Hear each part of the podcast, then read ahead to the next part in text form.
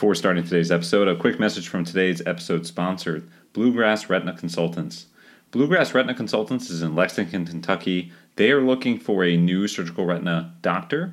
Come live in one of America's best mid-sized cities with amenities such as excellent schools, affordable living, central location with daily nonstop flights to 17 urban and beach destinations, a vibrant downtown culture, and a famous bluegrass natural beauty. The practice includes unmatched base salary, lucrative bonus and benefits, and fantastic schedule flexibility for a doctor wishing less than a full time position. The ideal candidate will likely be one to four years post fellowship and family oriented, or else in mid career seeking work life balance. For more information, please contact Dr. Angelia Thompson at 859 333 7894. That's 859 333 7894.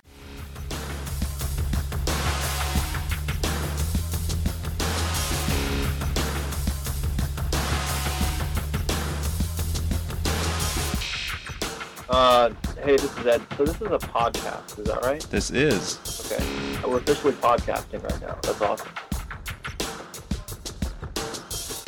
This is straight from the cutter's mouth. Welcome to Straight from the Cutter's Mouth, a retina podcast. At least once a week, we aim to bring you insights and perspectives from the world of vitreoretinal surgery. I'm your host, Dr. Jay Sridhar. Today, on episode 298, we are back one year after releasing a podcast entitled Race and Diversity in America and in Ophthalmology. That was a group discussion with doctors Tamara Fountain, Leon Herndon, and Basil Williams. And at the time that we recorded that podcast, uh, on record, um, was suggested by uh, one of the speakers that we come back in a year and revisit these topics, revisit where we are um, in medicine, in ophthalmology, and as a country. And so we're back to discuss this essentially a year later. Um, I thank the three correspondents for their opinions. I thank all the people who gave feedback um, about that first podcast episode. Uh, remember, financial disclosures, when they're relevant, are always listed in the episode description. You can also find a um, link to go to the American Academy of Ophthalmology website and claim CME credits for this podcast episode and many other podcast episodes. Straight from the Cutter's Mouth is now happy to be back with three uh, previous correspondents to discuss an issue we discussed uh, almost exactly a year uh, to the date of this podcast release and recording. Um, in alphabetical order, joining me first, I have Dr. Tamara Fountain, the current president of the American Academy of Ophthalmology and a professor of ophthalmology at Rush University. Dr. Fountain, thanks for joining us. Hey, thank you. Uh, next, we have Dr. Leon Herndon, um, who's a professor of ophthalmology at Duke University. Dr. Herndon, thanks again for coming back. Hey, great. Say, great to be here. And last but not least, um, frequent um, correspondent on the podcast, Dr. Basil Williams, joining us uh, from Cincinnati Eye Institute. Basil, welcome. Jay, thanks so much for having me back.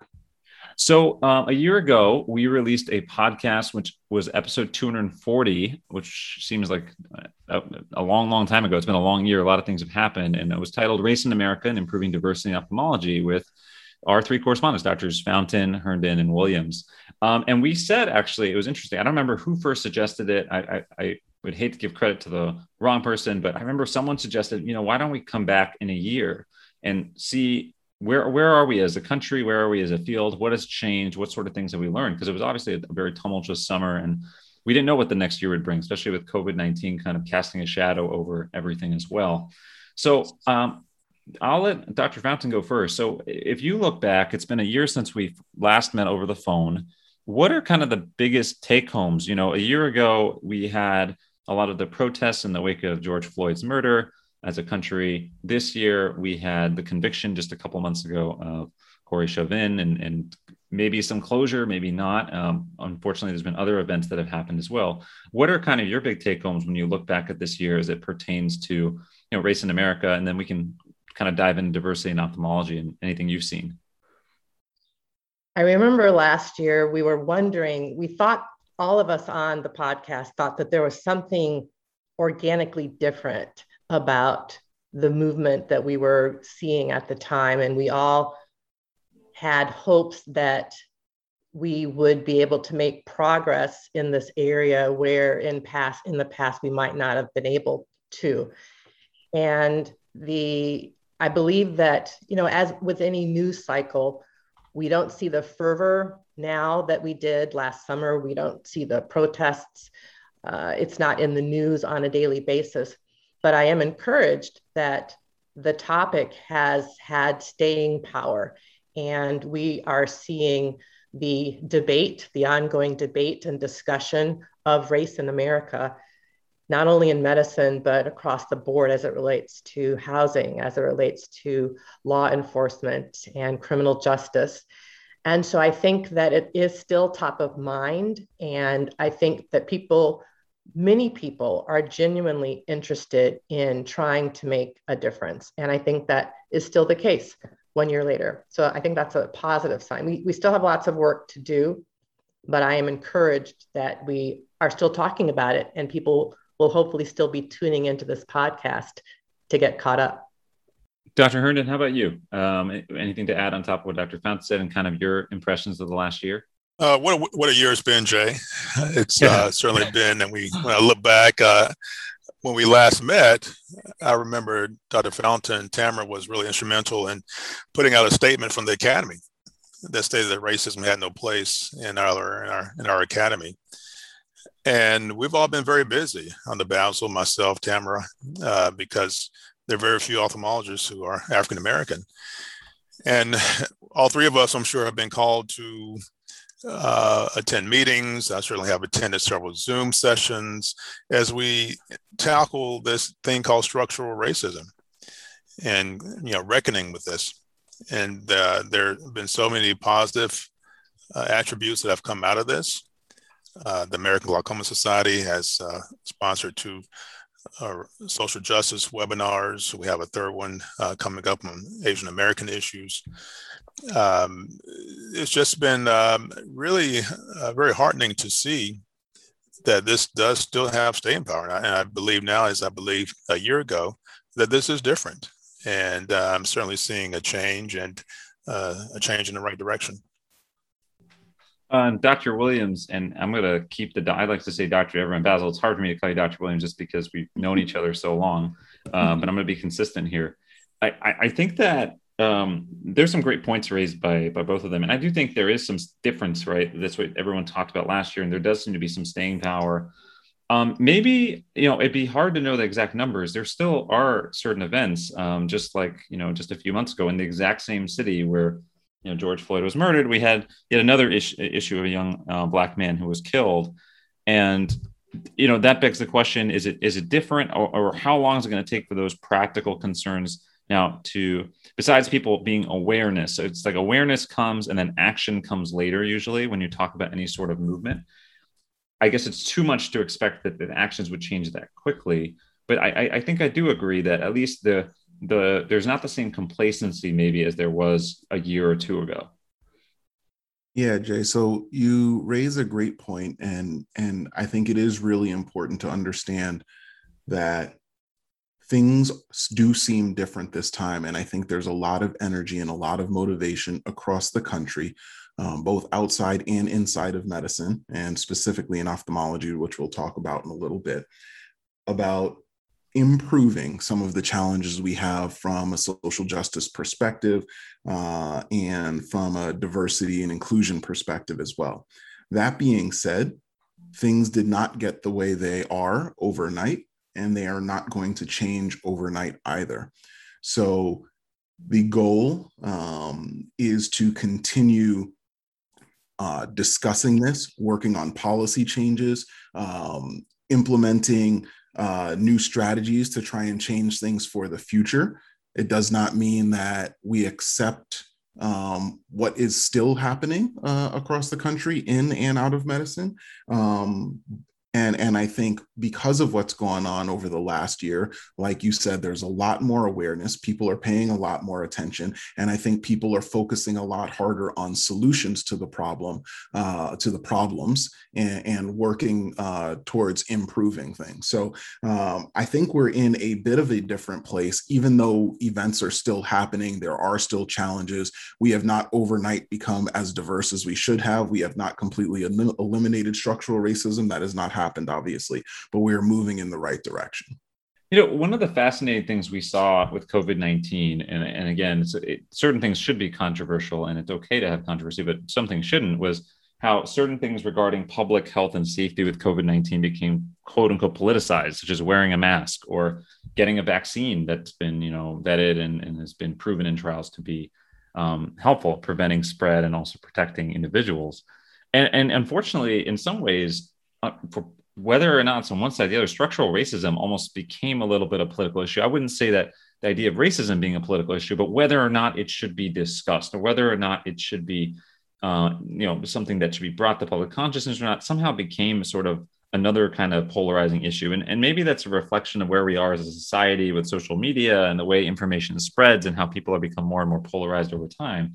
But Dr. Fountain, you know, one of the conversations that came out after we um, released the podcast, we got a lot of feedback, and I think it's important to to recognize feedback. And some of the feedback was just simply that this is beyond the academy's reach. That this is a physician society that that an academy doesn't produce these episodes, but they co-release them and for CME credit.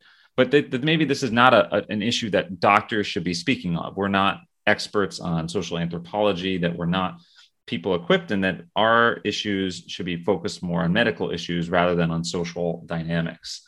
Um, you, you, are the president of the academy and you wear many hats. You speak as yourself as an individual. You have your you speak on behalf of Rush University when you're speaking, you know, or taking care of your patients. But you also speak on behalf of the academy in your role as president. What are your thoughts on that? Like, oh, and this was maybe similar to should physicians get involved in gun violence? Should physicians get involved in maybe even more tangible health things like for example, vaccination or wearing masks, it becomes sort of a sliding scale when all these issues become politicized. So, do you think there is a role for medical organizations to to take a stand? And then, how do you kind of respond to those who say, "Well, this should not be the stance of a medical society"?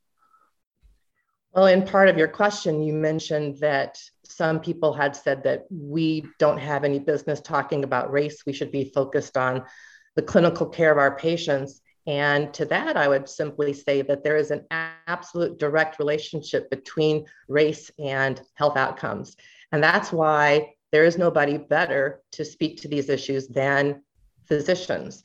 And so when you talk about if you could, if you could wave a wand and decrease all the disparities in glaucoma care in our country based on race, just think for a moment how that would impact the health of all of our patients if we could simply do that one thing. And so people may not recognize how closely tied your zip code is to your health outcomes. And I think many of us have a difficult time recognizing how a large percentage of the American population lives because we we, we surround ourselves with people who are similar mm-hmm. to ourselves and we don't recognize the, the kind of challenges that other people have. And so that is our responsibility and as an academy it is our role to speak up for the patient. That is our tagline after all protecting sight and empowering lives and this is how we can do it. And we know that there's a relationship between the organization and the culture of the organization and the, the processes and the programs and the educational resources that are made available to our members.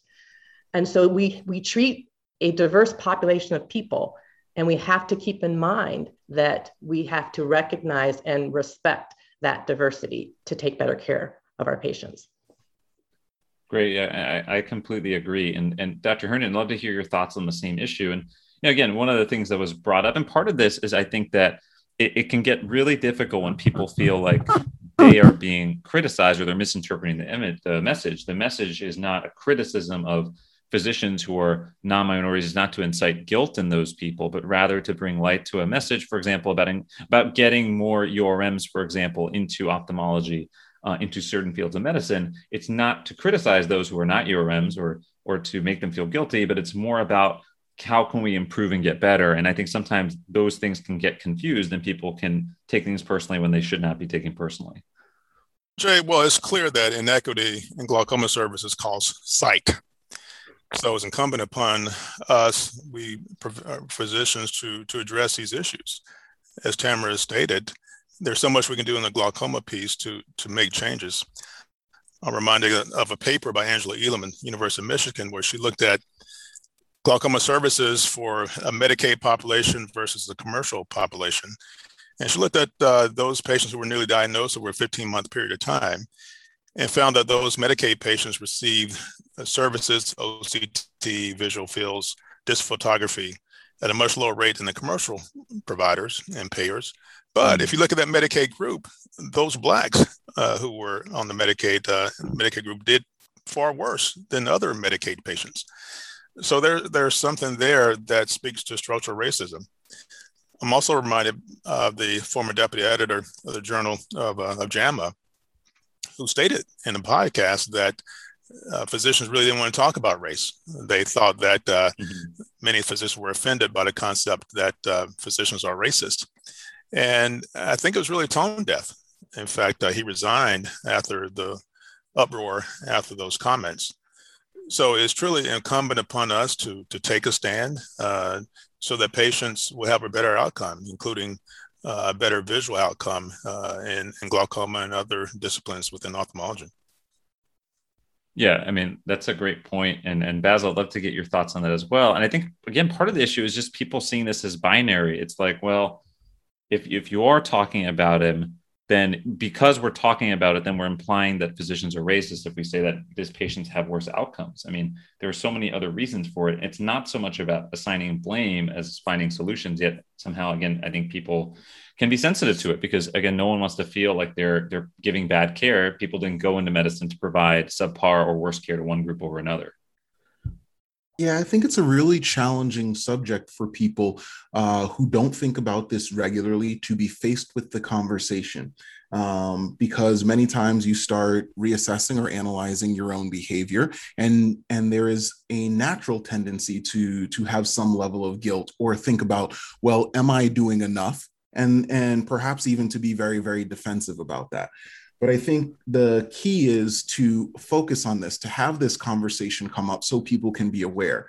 There was a conversation uh, that I recently had when we were talking about clinical trials and we were talking about disparities uh, in the patients that are involved in clinical trials and mm-hmm. how that'll affect uh, what we tell patients or, or how well uh, patients respond to treatments if they're not tried, uh, if uh, they're not included, if all patients are not included in these studies. And one of the people uh, involved in the conversation uh, said that one of their practice members didn't realize that there was a difference or, or disparities in which patients were being recruited. And so I think if we are not specifically paying attention to it, if we are not having conversations about it, many people will not naturally be aware of these challenges. People may not be aware of the difference in care that's being provided from a glaucoma perspective or from a retina perspective. People may not be aware that we are not um, matching as many uh, underrepresented minorities into ophthalmology programs. People might not be aware that by doing that, that also affects the care of patients uh, due to a, a uh, large number of factors. And so I think if we don't have that conversation, people may not be aware of it by having that conversation, people may be uncomfortable with it initially, but it at least sparks the thought. And with that, we can actually start analyzing our behavior individually and as a group. We can analyze our behavior as a field of ophthalmology, and that will allow us to make some actual changes by focusing on that. And I think one of the things that has changed since uh, last year is I know uh, the academy in general uh, is starting to look at numbers so we can actually have some statistics on where we stand. So that way we can chart our progress for the future. We are looking at this in retina as well, and we are paying attention to it so we can see uh, if we're moving in the right direction. And so I think the conversation is just, just the beginning. It's just the first part of things so people can be aware. And then using that awareness, uh, we start to do more. Yeah, I mean, I, I, I, can't really add much on top of that. That's fantastic. And you referenced there's a recent paper. Um, we're not going to go too deep into it. We actually have it coming up in a, in a journal club as part of other articles. But um, Shriji Patel is a friend of the program, senior author in a paper called Racial Ethnic Disparities in Ophthalmology Clinical Trials, resulting in US FDA approval, drug approval from 2000 to 2020. And the, the take home message, is to quote the, the conclusion without diving in, was that under um, Black, Hispanic, or Latinx and other non white participants were underrepresented in clinical trials, leading to FDA ophthalmology drug approvals compared with the expected disease burden and the racial ethnic distribution in the United States, um, although it has the dimension that has improved over time. And that's sort of, you know, and Dr. Herndon, Dr. Fountain, I'll let you, know, maybe I'll let um, Dr. Herndon go first is one of the things we talked about last time was okay one of the ways to solve this problem or is the mismatch is potentially to have more underrepresented minorities in ophthalmology. And and that is a process that won't be fixed in a year right? That relies on recruitment for people to apply and giving them resources to apply and match. And then having them interview at places become trained ophthalmologists and go out. So that's that's actually a long-term play. And so it's hard to say where we are a, a year from now but i'll say anecdotally uh, one of the things i've seen dr herndon is, is there definitely has been tangible efforts i would think both on the micro level within our own university, and I think on a macro level, we'll see more and more programs. And I, for example, I just saw Duke University has um, an, an, opportunity for underrepresented minority to come in and do research at Duke University and have that funded. There's more and more of these opportunities that are coming up in an effort to correct this disparity. So I do think there are some tangible changes, although we may not see the the ripple effects for a few years. Yeah, I think it's so important, Jay. Um, minorities make up uh, about six percent of ophthalmologists. African Americans about 3% based on data from uh, Roy Wilson's paper from 2016. And there are some strides. There's a, a picture that went viral that I took in the OR last fall, uh, first time in my 25 years at Duke, where my whole training training staff was Black, in fact, African American men. Uh, myself, uh, had two medical students doing research with me, uh, a Black uh, glaucoma fellow and Black glaucoma resident and I really captured that moment because I, uh, I never have seen that or witnessed that before. And it got so many positive vibes from that picture and going around. But I say that to say we, we are seeing some changes in the right direction. The reason I think it's important to diversify the workforce is because something, something called racial discordance. Many studies have suggested that uh, Blacks may do more poorly than whites when it comes to glaucoma adherence, Another study says that Blacks and Hispanics do poorer than whites when it comes to keeping their follow up appointments. But my question mm-hmm. is what about the providers, those, those doctors who are taking care of these patients? Uh, is there a discordance with their patients? Because study after study has shown that if there is racial discordance, there's oftentimes lack of relationship building, uh, lack of health information exchange, and a lack of a positive affect in that uh, in that dyad. So so I, I, think we do need to look at that and continue to increase the diversity among our population in ophthalmology. Dr. Fountain, your, your thoughts, and and again, uh, we talked extensively about MOM, and we can talk more about it. But I think if you have some data points like I referenced that will come out later this year, may be helpful. Yeah, I just wanted to go back to something Dr. Herndon was talking about with the racial discordance. And we know that, particularly with preventive care and screening, that uh, there's study that showed that Black men followed advice more carefully and more uh, more compliantly when there was race concordance with their physician.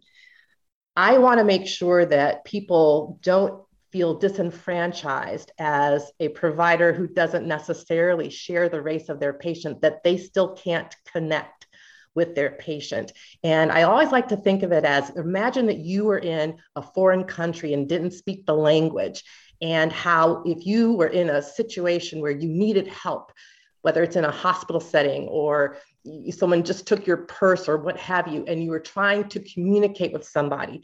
And if you found somebody who spoke English, just what that would do to your heart rate, what that would do to your feeling of being taken care of because this person shares something with you. And I think it just may be, it just take a little bit more effort and just a little more thought for someone to try to find a connection with someone who doesn't share your culture or share your background. It can be done, and you don't have to be a Black physician to take good care of a Black patient. So I just want to make sure that we don't necessarily leave people with the impression that you can't give good care to someone who's not your race, because that's not what we're saying. Um, but back to what the Academy is doing. Yes, that picture that Leon was talking about, we have that on a brand new web page on the Academy website uh, on diversity, equity, and inclusion, aao.org slash diversity hyphen equity hyphen and hyphen inclusion. And we have all sorts of information there about the MOM program, the Minority Ophthalmology Mentoring Program. We're on about year five of this program, which brings in early medical students basically as an open house to ophthalmology and we started out as a pilot with about 14 students from around the country. We had so much support based on last year's fundraising and awareness that we were able to sponsor a class of 50 last year. And so, like Leon said, it's a long tail. We don't see the results. I think Jay actually said that. We don't see the results right away, but the there's a Rabb-Venable program sponsored by the uh, National Medical Association, and they had, I believe, 26 out of 29 of their mentees match in ophthalmology last year, which was a phenomenal amount. So, in addition to academy resources, I think that AUPO and the ABO are also devoting resources to diversity. I know the ABO has now incorporated some diversity inclusion questions in their continuing certification. And I know the AUPO is looking very closely at another choke point, which is the match process for underrepresented minorities.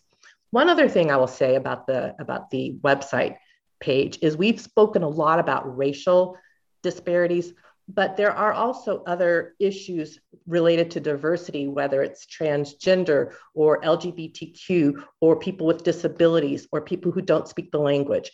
And these are all areas of diversity that are also touched on on the website. So I encourage everybody to take a peek at that. We, uh, as ophthalmologists, have a lot of private practitioners still. The average practice has about five doctors.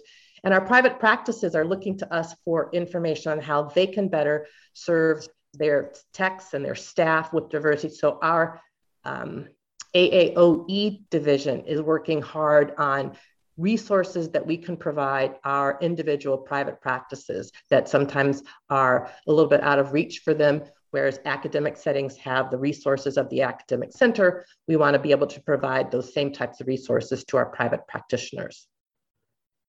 Yeah, yeah, and and Basil, you know, we we we talked a little bit about when we talked about just the residency match in general and your impressions. What you we talked a little bit about this idea of trying to include more underrepresented minorities um, when possible into who gets invited for interviews. Um, the AUPO um, and SF Match just announced that virtual interviews will be in place for ophthalmology residency next year. Um, and I'm curious of your thoughts. I, I would think that based on socioeconomic factors that may continue to assist in sort of maybe hopefully diversifying the field by removing barriers. Um, I don't know if you knew that coming into this call, but what are your thoughts on that continuing? Do you think that has any bearing in terms of what we'll see going forward in the future? So I did know that information. We had discussed it uh, here in Cincinnati. And I think, at least from a socioeconomic perspective, I think it's a good opportunity for applicants to not have to uh, spend a significant amount of money traveling and things like that. And so I, I think that um, that potentially uh, makes it a more uh, level playing field uh, for the interview process. I think one of the challenging things, um, and I think this is something that's human nature, uh, when we are uh, people that are on admissions committees, when they are looking at applicants, oftentimes people are trying to look for someone like themselves um, or look for someone that quote unquote fits the personality of the program. And that is fitting the personality of the program through that person's eyes. And I think it's really important to have a diverse uh, admissions committee. And as Dr. Fountain was saying, that's not just based on race, that's based on a lot of other factors. But having a diverse admissions committee will therefore change the perspective of which applicants um, are desirable and which applicants might fit the culture of the program. I think that's really important because um, when you're thinking about yourself, you view yourself in a certain way. And if you're looking for applicants like you, and all of the people on the admissions committee are the same, then you're going to get the same type of residents that you have on the admissions committee. So I think that that um, that matters from a diversity st- uh, standpoint. And then I wanted to go back a little bit to what you were saying, Jay, about the pipeline. And I think one of the interesting things, or one of the things that's been talked about a lot, is uh, standardized testing and um, how that plays a role uh, in diversity and, and in admissions to different programs. And there's been conversations that standardized testing uh, is maybe a proxy for socioeconomic status and, and, other things. And I'm sure that was at least part of the conversation in changing uh, the step one score to pass fail, uh, which will be happening soon. I know with everything that has happened with COVID, there are a number of undergrad institutions that are no longer requiring, excuse me, SAT or ACT scores. And they're looking at admissions now from kind of a more uh, broad perspective. So testing is not uh, viewed as importantly uh, as it was previously. And I think this is something uh, that potentially moves things in the right direction by viewing the applicant as a whole. Uh, you are able to take in a lot of factors that determine whether or not somebody would be uh, good at or a good uh, college student or medical student, et cetera, et cetera. And so I think that in and of itself is a change that has happened uh, over the course of the last year. And I think that will uh, change the pipeline a little bit um, as it affects the access to undergraduate institutions. Jay, if I can just chime in. So, one thing that's so important also with these admissions committees is that before the process even starts, that each individual has an opportunity to educate themselves about these biases. There are several great articles that talk about implicit biases that we all have, and it's important to to come into the interview process with an open mind. And so I think that's really important and incumbent upon each admissions committee, uh, trainee committee to to uh, consider that.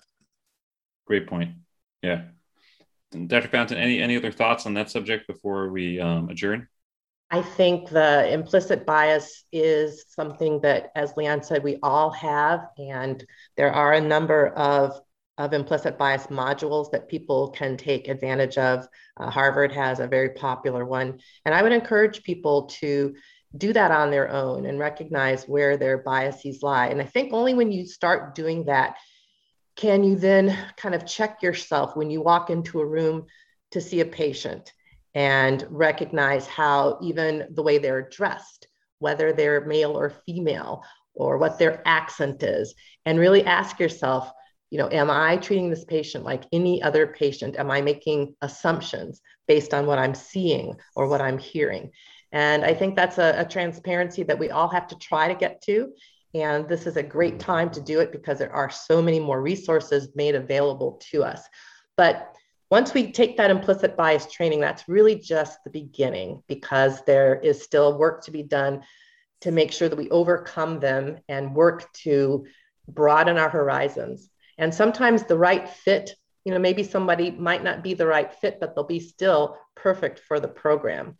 I think having a right fit sometimes will also tend to homogenize the type of, uh, of applicant that you'll tend to accept over time. So I just go back to the, the blind admissions for the Philharmonic orchestras when they were trying so hard to diversify mm-hmm. from, from uh, the white male uh, musician and how simply covering the person and, and putting up a shield so you couldn't see what they look like and how quickly they were able to diversify, at least on a gender basis. So that really does prove how insidious and how uh, comprehensive biases can be great point and a great example. Um, I think that's uh, something I first saw. I think Malcolm Gladwell, who has written a lot about these sort of biases and and kind of gut reactions that can lead to to problems. So um, I promised I would not take up too much of your time. We ran a little bit over. I appreciate all three of you taking the time to come back and discuss this. Uh, Dr. Fountain, we're looking forward to seeing those reports from the Academy and, and getting more information in the coming months. And again, Dr. Fountain, Dr. Herndon, uh, Dr. Williams, thanks so much for your time tonight. Thank you, Jay. Pleasure. Thank you. Jay, thanks so much. Appreciate it. As always, you can find this episode and many other podcast episodes on our website, retinapodcast.com. That's R-E-T-I-N-A podcast.com. There are 298 episodes sorted by category. You'll find the original discussion of this topic a year ago, as well as this one and all episodes in between and before, archived, searchable. Really, really a great resource if you want to go back uh, and listen to anything, or if you haven't listened to them yet, you can go back and listen to big trial result reviews, journal clubs, complication discussions, um, all very, very relevant. Uh, remember that you can find us on Facebook and on Twitter at Retina Podcast. You can subscribe either by receiving email updates and signing up on the website or by subscribing on your mobile device, um, either Apple or Android. And you can contact us in many ways social media, email, retinapodcast at gmail.com, or by clicking on the contact us link on our website. Thanks to Doctors Fountain, Herndon, and Williams for their time today. Thank you to Doctors Louis Cai, Angela Chang, and Mike Venincasa for all they do for the podcast and this episode. Thank you, listeners, for listening, for inspiring episodes, for taking good care of your patients, and for being the great doctors you all are. This is Jay Sridhar signing off.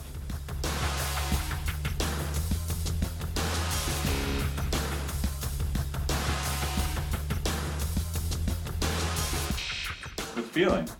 This is straight from the cutter's mouth. Take care. Bye bye.